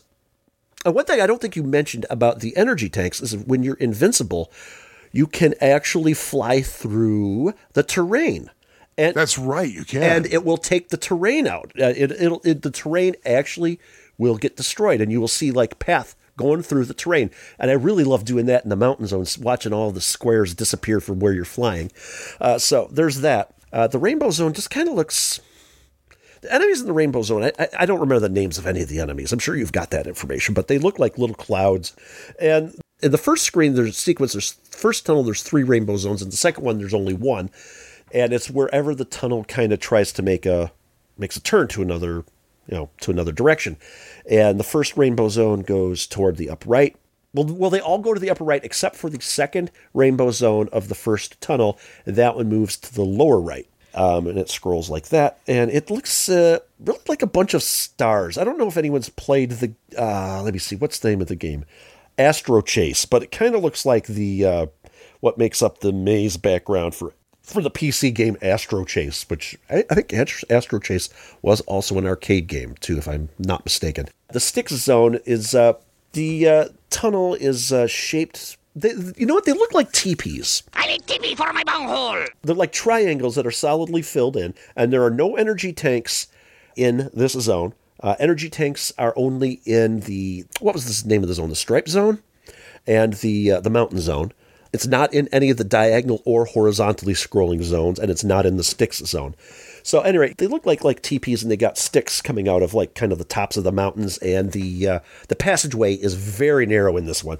One thing I've noticed, one place I always get killed the one thing I've always noticed is in the transition from the first rainbow zone to the Styx zone, uh, where I have my ship positioned. As soon as it transitions, there's an, an alien on the screen that just shoots me and zaps me right away. Every single time. Really? I, I know it's there, and I don't adjust my play style for that. And so, so yeah, the uh, because of the way that the sticks at the top of the mountain are in the Styx zone, you have a lot less room to maneuver. This that's actually I think the hardest zone is the Styx zone. Uh, then you go to the next rainbow zone, and then you go to the stripe zone. This one's kind of fun. You're, you're basically presented with two paths. If you go in the upper one, you got a bunch of enemies uh, jumping up and down, you know, trying to destroy you. If you choose the lower path, you have a bunch of like uh, little installations that you uh, you have to destroy. Uh, but the thing is, is that you have a laser barrier that you have to destroy. I can never destroy those things. Uh, I, f- figured out how to do it. Uh, first a lot of times I've played Vanguard, I couldn't figure it out. But you just have to destroy the installation at either the top or the bottom. You know, the generator at the top or the bottom of the laser barrier. You destroy either one of those, and you'll you'll shut the laser barrier off. I find it easier to go for the bottom one. And then every now and then you will have the uh, the energy pods in this zone as well. Then you can just you know go wherever you want, and then you go through another rainbow zone, and then it horizontally scrolls for the rest of the game. Then you're into the what was it, the bleak zone? The bleak zone kind of reminds me of the uh, the the way that the screen looks. Kind of reminds me of the screen in the game Journey, uh, where you're trying to you, have got the I think it's the base and you got like a thruster and you're trying to maneuver around. It's like a cave with like sticks that stick straight out of the sides of the origami uh, sides of the screen. And uh, what happens there is the in this screen there's uh, there's some like kind of like worm like creatures. The worm like creatures again I don't remember what they're called. They look like cobras to me. I, they, I yeah, they, I guess they do. You can actually dock with them three times for 1,090 points. A- after the third one, when you touch when you die. You can actually shoot the thing and then touch the explosion and get the points for killing it and get the 1,090 points, by the way. And then you have, uh, you know, some more enemies coming down. It's basically just a rain of enemies. And then finally, the last zone, so originally named. Well, it's also the city of mystery. And then you have like the Gond at the top of the screen. And this screen, the Gond keeps firing down at you. There is a shield that scrolls, and you have to shoot the Gond. He just takes one shot, but the longer you wait, the more points you get. Now, the longer you wait, the more shots he will fire at you, obviously. But then there are laser gates at the bottom of the City of Mystery that will start coming across, and then the next barrier will come across, uh, restricting the area you have in which to move. Again, the longer you wait, the more points you get. Uh, I, I, think Phoenix was kind of the same way. The longer you wait to destroy the enemy ship, or is it the opposite way? It might have been. I don't remember. I don't know. I don't know. I, I don't remember waking up this morning. That was so like whatever episode it was. Oh yeah. So at any rate, and then you move on to the second tunnel. The second tunnel is a lot simpler. You just go it hor- uh, horizontal scrolling, rainbow zone, vertical scrolling. One thing with this game is uh, it is an early example of a arcade video game with a continue feature. However, yeah. there is a caveat to that. Uh, you can only continue during the first tunnel. You cannot continue during the second tunnel. So you have to be good at this game. I actually think the second tunnel might be a little easier than the first one, but that's really? that's just me. So that are the all of the zones. You want to take it back over from here? Sure, let's talk about scoring in the game Vanguard. Uh, when you destroy a Harley, did we talk about what the Harleys were again? Isn't that a motorcycle that was manufactured in Milwaukee, Wisconsin? I have no idea where Harley was manufactured. Milwaukee, Wisconsin. Space, these are space Harleys, and uh, they appear in the stick zones and the mountain zones. And what they do is they just move horizontally and they don't move up and down, but they're the ones that suddenly speed up every now and then. Are those the Uh, ones that get- look like the uh, the spaceships from Battlestar Galactica? I have no idea. I know nothing about Battlestar Galactica, and I'm proud to know nothing about Battlestar Galactica. Other I'm not going to be one of those that Atari people. had a prototype uh, laserdisc game that they were going to make, but they never did. This is just the thin ship, correct? Yeah. Like the re- okay. Yeah, you get 50 points for those. You get 70 points for the mists, which are the ones that kind of bounce up and down after a while. And it can those kind of look to me look like the uh, the Starship Enterprise. yeah, yeah, that's exactly what that. And yeah, actually, that- yeah. by extension, it kind of looks like your ship in Gorf too, uh, a smaller version of that in a way. or it looks like uh, something is being crushed in a vice or something. Or that. Yeah. Uh, let's see. If you destroy a helm, which is in the rainbow zones, uh, you get 80 points. And the amno, which is also in the rainbow zone, that's the little purple thing, you get 100 points. Okay, I do have to say this. It seems to me with the enemies in the rainbow zone, basically they're exactly the same, just a different color, and you could barely Pretty tell the, yeah. You could barely tell the different color. They look like clouds. I always thought those were the mist ships. Mist clouds. See what I'm getting at? To me, mist is a more Uh, appropriate name yeah. for those enemies. But what do I know? I'm just a What do you know? reviewing arcade games on a podcast. Yeah. Yeah, and um, if you destroy a base, you will get between 100 and 400 points. And uh, basically, it's a random amount of points that you get. So uh, that adds some excitement to this. Um, if you destroy a Garine or a barrier, uh, well, actually, if you destroy a Garine, which is in the stripe zone, you get somewhere between 100 and 400 points. If you destroy a barrier, that's 800 points for each structure. The snake thing, by the way, that that is a chemless. That is a chemless.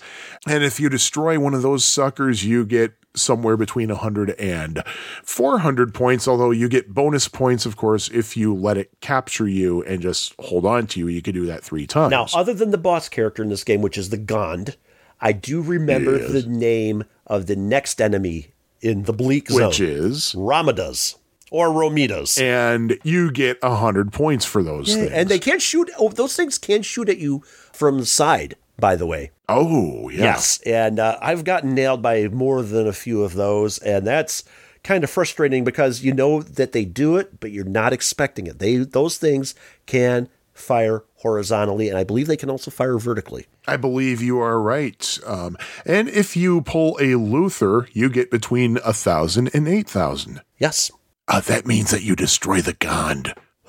because Luther destroys the Gond. I've been told I laugh like Luther by more than one person. So, yeah, so that's how to score points in the game. Uh, What the hell game are we talking? Vanguard. Vanguard. Vanguard. Yeah, yeah, yeah, yeah, yeah, yeah.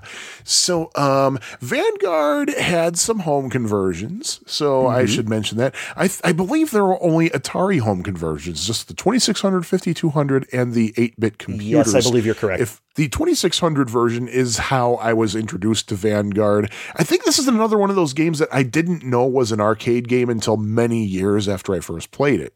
But um, it was I had it when it came out. It was I, loved it on the 2600. Still do. It's a great title. The only thing is it's it's kind of weird because obviously the Atari 2600 you have a joystick with one fire button. So how do they make up for the four separate fire buttons? Well, it, it's basically adjusting the difficulty switches and. Uh, I didn't even realize this until when I was putting my notes together for this show. I had always assumed that the left difficulty switch, if you set it to A, you're just going to auto fire constantly in whatever direction you're moving. And that always slows you down, too. And if you switch it over to B, it doesn't fire at all until you actually hold down the fire button.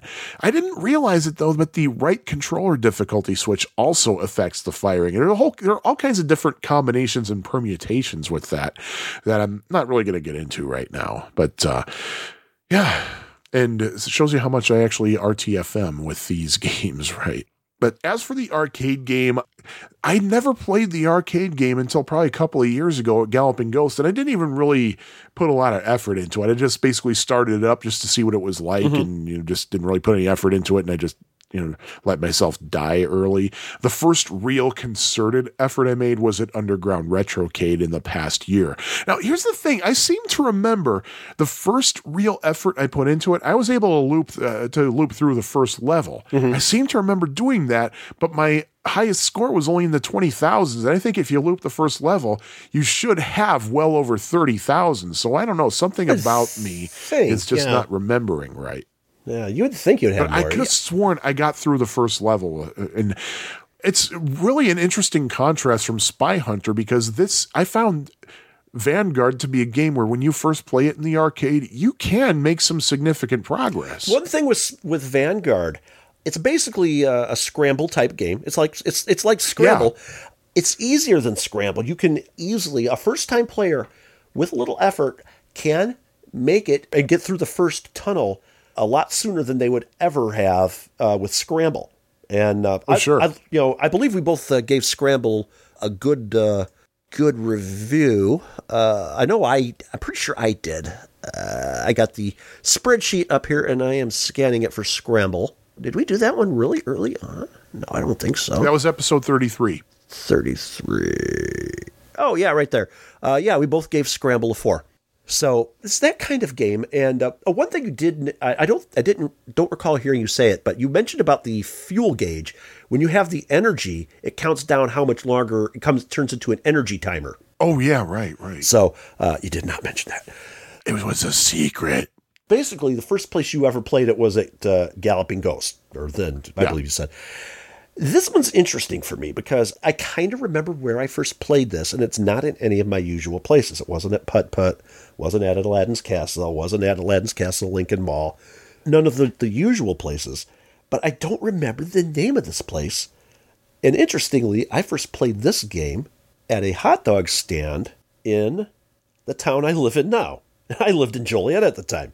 Think we came out here to uh, to go to Hornsby's, or was that after my parents got divorced? I think it was after my parents got divorced, and me and my dad and my brother went to get hot dogs. I think that's what it was. They had a couple of video games, like pretty much you know every little mom and pop fast food joint had. One of my earliest memories of Defender was playing it at a, at Nabby's in Plainfield, Illinois, which I got to take you there. I love that joint. But yeah, it was at a hot dog place in here in Morris, and um, I remember the first time I, I remember playing it, and I remember instantly falling in love with the game. And what did it for me with this game was the very first time I hit the energy pod. I, the first time I picked it up, Uh, the energy pod. First of all, it's hard to talk about graphics on an audio podcast because you have to use metaphor or whatever. You try to describe this stuff as best as you can. I can't describe really what the energy pod looks like for the most part, other than it does say energy on it. But it's it's rather large actually, Yeah. and uh, it's it's it's unique looking. It's kind of like a decorated diamond in a way. It says energy on it, and it's got different angles and stuff. But the first time I I ran into the energy thing, and I had the invincibility.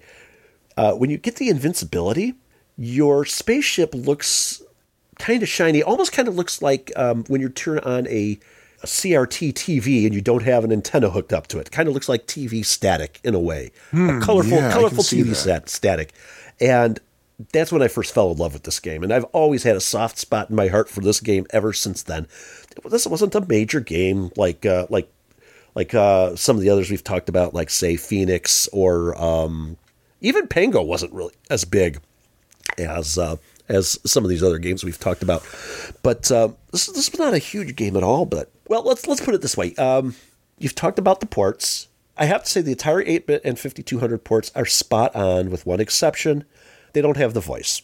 But Well, between yeah, zones, yeah. it does say print on the screen the name of the zone in the transition between the zones. So I mean, it does that. yeah, quite honestly, I could do without the voice. It really doesn't add much to this game. like, No, no. Yeah, it really doesn't add much to this game. I, I do have to agree. And it's really, unlike other games, it is kind of hard to make out what it's saying. I'll agree with you on that. There was a sequel to Vanguard. Van- That's right, Yes, yeah. Vanguard 2, which reminded me a lot of Time Pilot 84. Yeah, I was going to say that too. Yeah, because I looked at this. I didn't actually try it out, I've but I looked at the screen times. capture, and it's like, yeah, that's this Time Pilot eighty four. It, it- yeah, it reminds me a lot of that. And I I don't like Vanguard 2. Uh, sh- should we rate it talk about score? You know, let's do scores first.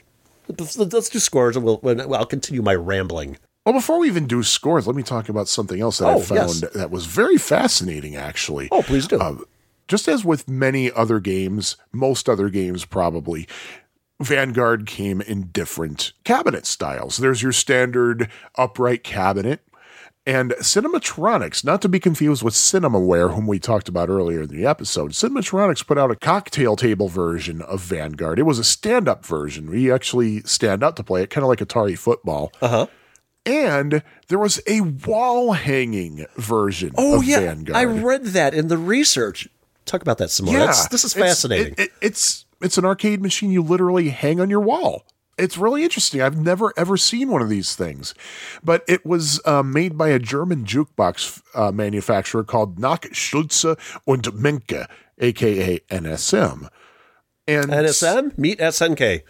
I couldn't find any pictures of the thing, but I did see a picture of a wall hanging version of Breakout that was made by a Scandinavian company. Uh-huh. And it's quite fascinating. Of course, part of me is thinking, who has a wall that'll support that thing? Because it doesn't look very safe. I mean, I'm af- I am afraid to mount a modern HD TV on the wall like so many people do. Ours is actually on a little stand because it's like, no, I don't want that thing falling down. I can't imagine the reinforcements you'd have to do to to mount a wall hanging arcade game. Yeah, that, I mean, obviously that'd be a lot easier to do in this day and age with you know LCD TVs and and that's but especially since the controllers, But yeah, the controllers are right there on the wall mount too. So you, I can imagine they probably like hung off like a, like a picture frame or something. But this is these this would be CRT TVs though, wouldn't it? Yeah, and here, and how would you button mash on those things without like? Oh man, it's just, it just boggles the mind. I want to see one of those. It, it's too bad you couldn't find a picture of one of those. I want to see one of those. Yeah, yeah. If It's- anybody yeah, out I'll, there, I'll keep looking. If anybody out there has a picture of one of these, uh, email us piefactorypodcast at uh, fab4it.com. The guy from Indonesia plays with ding dongs. If you're listening to us, do you have any of those uh, wall mounted things out there? Send us a picture. Yeah, I hadn't even thought about that. I haven't actually done a Google search for a podcast recently to see if anyone's talking about us. Uh, uh, ego surfing. yes. Hey, I like doing that actually because you never know. I I just f- keep forgetting to do that. So, yeah, that is fascinating. It's it's, it's amazing some of these uh, cabinet designs that they come out with. Um, yeah, you got the mostly Yeah. the boring stuff, but every now and then you'll get something a little gem like this uh, this wall mount thing. Like it sounds pretty cool. Yeah, it's it's it's really something. I I would never want to hang that thing ever, ever. Yeah, n- uh, may, um, well, I don't know unless it. dirty joke warning. Unless it was well hung, but you know, Well, you know. you know. So, But anyway, speaking of well hung, let's talk about scoring high. ooh, there we go. There, that, my friend, is a segue. So anyway, Aurcade.com, A-U-R-C-A-D-E E dot com. Guillermo Vega Toro, uh, Vega hyphen Toro, I should say. And uh, August 21st, 2015, at Galloping Ghost, he scored a million one hundred sixteen thousand four hundred seventy. Now, this is interesting. Something I found very interesting is that on Twin Galaxies, Guillermo is also listed as having the number two world record there with two million two hundred thirty-eight thousand two hundred twenty. That's almost exactly double his Aurcade.com score. Uh, but his 2 million, his 2.2 million score goes back to May 1st, 1982. And what I found interesting, I didn't really do a lot of research on this, nowadays, the way you get a score verified on Twin Galaxies is you submit a video of your gameplay along with video of the console and the dip switches and everything to prove that you are using the specific settings required for your track. Now, the verification method for this guy, for Guillermo, was mm-hmm. listed as affiliate, and then it says next to it, no longer accepted. I'm not quite sure what that means. You know what? I did look that up. I was wondering about that. Affiliate no And? longer accepted. What did you find out? I found out nothing. But anyway, the Twin Galaxies record holder is Scotty Williams, who um, sometime on or about July 6, 1982, scored 3,110,100. I gotta say, I gotta say, I'm- I'm surprised that uh, that record has stayed for almost 37 years now. Because I can't imagine this is not nece- this isn't necessarily a hard game to get a high score on. No. So I'm I'm actually surprised by that. How about uh, how about we rate Vanguard? Okay. Why don't you go first? I'm curious to hear what you have to say right. about this one. Yeah, I mean Vanguard. There's a lot to like about Vanguard. It's it it, it doesn't get boring. No, Because definitely. just there's when a you've lot had- of variety in this game. Yeah, just when you're about to get kind of tired of what you're doing, suddenly you go you go into a new zone. You go into the rainbow zone or something. By the way, I love the rainbow zone. I really do. It is there's, fun. There's something aesthetically pleasing about it. And I have to say, But- I mentioned Scramble earlier. One of well, both of us actually were talking about you. Were, you're talking about how you there, there's a lot to like about this game, how you never get bored. And one thing I like about this game over Scramble is Scramble, the mountains and the city. There, there's really only two zones, mountains and city, and they kind of look the same. Yeah, right. Every zone in Vanguard is different. Yeah, yeah. And I really like that a lot. Yeah, so there's there's variety on there. Basically, you're not going to put yourself to sleep playing Vanguard. Not at all. Um, the the sounds are pretty. I love the sound. Oh, you know. I love the music in the Rainbow Zone. There's something. It's just so happy. You know. Oh yeah. Oh, I didn't even mention that. Yes, that is that is like one of the happiest tunes in a game I think we've played. And I, I was talking about pre- in the previous episode how I I just loved the music in Mappy. Uh, I, I would say the music in this screen, kind of in this sequence, is uh, in my opinion kind of on the same uh, same level. Oh, by the way, I did play some more Mappy since we recorded episode 48, and um, I think I was a little rough on it. it. It is a fun game, but anyway. Anyway, So uh, we're talking about Vanguard, but Vanguard, I really feel I should give it a four continues. Four continues. I would yes. The only thing I Yes. don't like about Vanguard is well, this is one of those games where when once it's over, you want to play it again right away, but you have to wait for the countdown timer if you want to start fresh, and you, it's easy to forget that. as they went on in the uh, in arcade history, I guess either uh, you could press a button on the machine to cancel the timer, or to continue, you would have to press, say, like uh, the fire button and the start button at the same time. Uh, but yeah, that is that's one thing you got to remember about this one, and um, that's really a minor complaint. And Oh yeah, yeah. yeah, it, I mean, I think I I um, that's really about the You what? That's really about the only complaint I really have about this game. So how would you rate uh, Vanguard? How many continues? I can't, I think I'd like this game a lot more than Scramble. Really? Okay, I, But- can, I can see that. I can't, but I, I don't think it has. I mean, it's got more variety than Scramble. I mean, it's got Scramble's only got one tunnel to go through. Uh, this has two. Uh, did you mention the? Uh, it has a graphic representation of the tunnel layout at the top of the screen. I did not. I forgot about And that. it, it doesn't show you really anything. cool. It doesn't really show you anything except where you are located. It so you can at least track your progress. Yeah, I, I do like that. that I That's a find nice that very helpful, actually. Yeah. I, I'm, I, you know what? The more I'm talking about this game, the more I am leaning on giving Vanguard a five wow. because this is really it's it's I, I like it better than Scramble. You don't have the weird timing of the bombs in Scramble where you could just shoot your lasers low below. Which, if you think about it, in a spaceship, in a game with a spaceship, why didn't they think about that? Especially if you can fire lasers forward, go for the easier weapon. hmm, I'm torn, really. You know what? Heck with it. I'm gonna I'm gonna rate Vanguard a five. I'm gonna rate Hey, it a five. there you go. I really like this game a lot. It's um Yeah, me, The me cool too. thing- me too. I don't. I don't like it five a lot, but I like it four a lot. That's for sure. As you said, there's absolutely nothing in this game to get bored about, and it has a lot of variety, and it's fun. In a nutshell, this game is fun. I like it. Yeah, me too. Me too. So, um, I guess that wraps up our Vanguard discussion. It sure does. So, um, I do believe we have a habit of end theming two video games per episode, per typical episode, standard episode. So, uh, what is the theme Well, that we have? these are arcade games whose intro music was actually taken from the theme song for a TV show. Oh, Well, maybe not taken from, but were used as the theme song in a TV show. Spy Hunter's theme song was lifted from the TV show Peter Gunn. I believe in a much earlier episode uh, we had a, a listener comment about that. Yes. Uh, they were trying to originally get the 007 theme, but they could never attain the rights for some reason.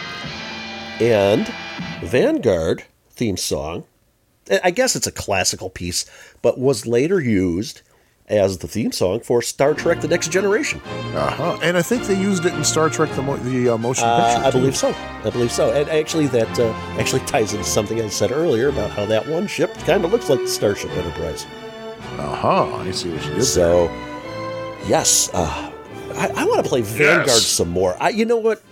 The uh, the 2600 version of Vanguard gets some guff. Uh, I mean, it, Oh, really? it- I would like to see somebody create a two joystick version of that. You could do that. I mean, as I said, Spy earlier in this episode, Spy Hunter had a had a tray that it came with that held both joysticks next to each other. Hey, Stargate's a two joystick game for the Yeah, 2600. indeed. So I would I would like to see somebody do that. I hate that version of Stargate, Well, what, you hate the 2600? Oh, because of the control setup. I hate it with a passion. I, you know what? I don't worry about any of the special weapons on 2600 Stargate. I just play it with the fire button. I don't worry about any of the other stuff. But yeah, the the 2600 version of Vanguard gets guffed because of its control, and it, it does. It shouldn't. It's feels, well done. It It, really is. it does feel sluggish, but Like a wet sponge. Yes, uh, but I think it captures it decently for what the 2600 can do. But the uh, the 5200 slash Atari 8 bit version, with the exception of the voice, is spot on. It's, I mean, again, that's a you know what they that was a one joystick game on the 5200. And the 5200 actually did have a joystick coupler for. Uh, Well, it's bad enough using one of those annoying Well- joysticks, man. Using two of them would drive you to suicide. Space Dungeon worked really well with that setup, though. But I mean, Robotron and Space Dungeon on the 5200 had joystick couplers, so they could have easily done Vanguard in that kind of regard. But other than the control and the fact it didn't have the voice, uh, the 5200 slash Atari 8 bit versions of Vanguard, again, really, those are pretty close to it. it it's one of the closest uh, arcade to the arcade game I've seen on a whole home console. It's it's a really good version. You can't go wrong with that. So there you go. Play Vanguard. There I go. Me, me and Sean both say play Vanguard, and I'm looking, Me say play Vanguard. and I am just looking at our spreadsheet of all of our how we rated every games. you love that spreadsheet. Yeah, uh, because it's um, because I, I I like noticing patterns in it, and I really should look at that thing now and then, shouldn't I? this game, if in the layout I have it, the way I have it laid out uh, for the, for our ratings, I have for game A, I have you know a column for your rating, a column for mine. Game B, column for yours, column for mine. Now this is the first game where we've got a sequential order: two, three, four, five. If I'm looking at this correctly, and I believe I am, yes, two, three, four, five. Yeah, yeah. We hmm. Interesting. Another Pie Factory milestone. wow. and we have another one coming up next. Actually, yes, we do. Episode number 50. Even though it's our 51st episode and technically our 52nd full length release because episode 15 was in two parts. That is true. Oh yeah, yeah, that's true. But before the episode, I was thinking, I looked at the spreadsheet. I'm like, wow, we've actually reviewed 100 games. No, we haven't. We're still uh, actually several episodes behind that because of Yeah. that and the fact I've forgot to take into account our special episodes. So we probably Yes, got yes. maybe about I don't know six or seven more games to talk about before we hit 100. Something like that. Speaking of which, for episode 50, why don't you reveal the games we're going to talk about? Oh, wait, wait, yeah. no, no, no. I've- You're the host of this episode. You you, you make the decision. you know what? Um, I have totally forgotten the games that we were going to do for episode 50. All right, well, I'll reveal it then. why don't you why don't you tell our listener games we're going to do for episode 50? Alrighty. Um, for episode 50, we will be talking about Jungle Hunt and a game Sean's been playing a lot lately, Bust a Move. Yeah. And uh, I think I already know how Sean's going to it's- that. I think it's one of those like get just get this out of Sean's system as soon as possible. Which I can't blame you because, well, I'm not going to talk any more about Bust a Move right now. But uh, yes, yeah, Jungle Hunt and Bust a Move. So Okay, and before we go, I do want to offer a heartfelt thank you to the following people who have been sponsoring us over uh, Patreon. Uh, thank you to uh, Greg Polander. Thank you, Thank you. Jonas Rulo Thank you. and Keith Sheehan. Thank you. Richard Valdez. Underground Retrocade, Nate Lockhart. Ditto. Underground Retrocade is is that a person? that's a weird name for a person. Yeah, that that, that is. Um, I'm gonna Kyle have to. I'm gonna have to talk to my uh, son Bud Light about that. Yeah, please do. Yes. Please do. Uh, Michael D'Angelo and Ray Coleman, Rory Coleman. Rory Coleman. Thank you, all of you. As I And said before, I went to high school to- with him, and our birthday's the same day. Ooh, and if you wish to um, also be thanked, you can go to patreon.com slash pie factory podcast and uh, you can make a monthly donation and uh, it could be as little as a dollar or as high as you wish to uh, donate. Again that's patreon p-a-t-r-e-o-n E dot com slash pie factory podcast. Yay! yay! So wow Yay. we are done with a other episode. Woohoo So, So, yeah, I guess- I guess that's so uh that's it. Until So I guess time. this is um this is male narrator and Jimmy G. So, um, yeah, Yeah. bye. Well, there we go, I guess. Origami. This episode of the Pie Factory podcast was edited and produced by Hyde St. Pierre. Opening and closing theme is The Happy L, composed by Sean Courtney. Love theme from Addenda and Errata was composed by Jim Goebel. Follow the Pie Factory podcast online via Facebook, on Twitter at Pie Factory PFP, or on piefactorypodcast.com. The publisher is SNK, which stands for Shin Nihon Kikaku Corporation, and they're based out of Osaka, Wait. Japan. And What does it stand for? Shin Nihon Kikaku, Kikaku? Kikaku. Prepare the reticue. Okay. That's an inside conspiracy theory chemtrail joke, by the way. yeah, I think that might call for crickets. Yeah. Um, Yeah. anyway, uh, But the people in, in the the anti chemtrail group I'm in on Facebook will will understand that and get that. I am for chemtrails. I'll have you know. Uh oh. I have them after I eat chili. I demand Oh. more chemtrails. Luther destroys the god.